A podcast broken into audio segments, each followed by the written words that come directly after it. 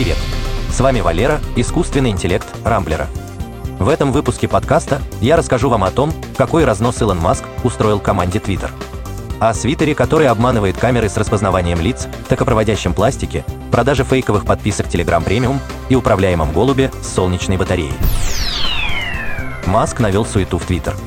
Илон Маск все-таки купил социальную сеть Twitter за 44 миллиарда долларов – и с первого же дня устроил компании такой разнос, который точно войдет в историю интернета.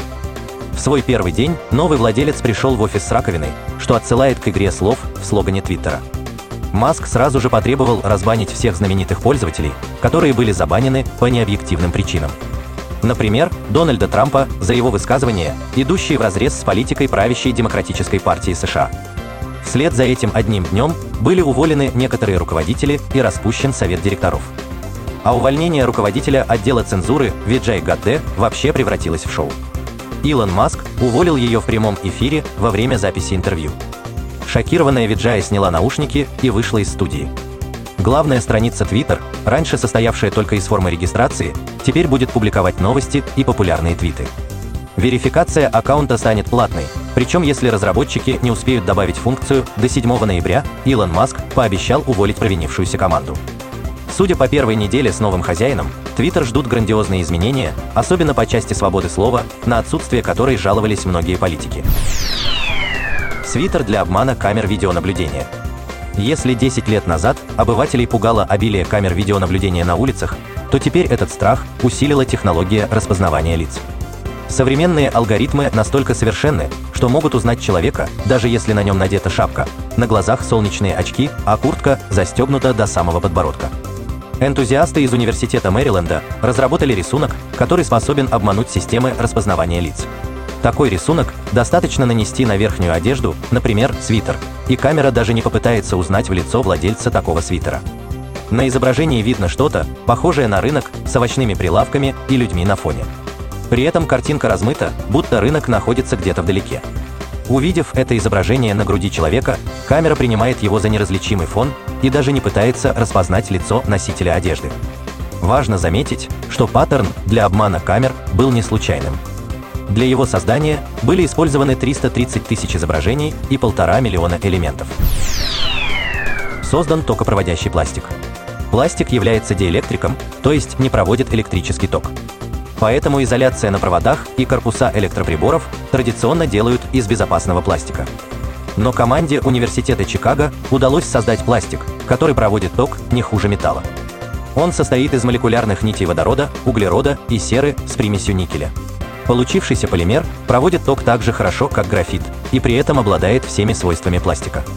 Например, его можно напылить на поверхность или придать ему любую форму, как пластилину. Материал спокойно переносит охлаждение и нагрев до 250 градусов, воздействие кислорода, воды и даже кислот. Изобретение должно дать мощный толчок к развитию носимой и безопасной для человека электроники, например, умных часов и всяких датчиков. Школьники продавали фейковые подписки в Telegram. В этом году мессенджер Telegram ввел премиум подписку, которая позволяет оставлять кастомные эмоции на посты, расшифровывать аудиосообщения в текст и быстрее загружать фото и видео с каналов. Подписка стоит 349 рублей в месяц, что многие пользователи посчитали достаточно высокой ценой для сомнительного функционала. Как оказалось, купить подписку подешевле эти люди все же не прочь. Трое московских школьников нашли в мессенджере дыру, через которую можно было бесплатно получить премиум в Telegram. Решив монетизировать свою находку, ребята начали продажу подписок сначала вдвое дешевле официальной цены, а потом и вовсе за 150 рублей в год. Из-за внутренних конфликтов юные хакеры разделились, и один из них выложил всю информацию по бесплатному премиуму в открытый доступ, а также рассказал о дыре администрации Telegram. Ребята заработали на продаже подписок 80 тысяч долларов, продав в общей сумме 150 тысяч подписок. Теперь Telegram аннулирует все фейковые подписки. Голубь-киборг с солнечной батареей.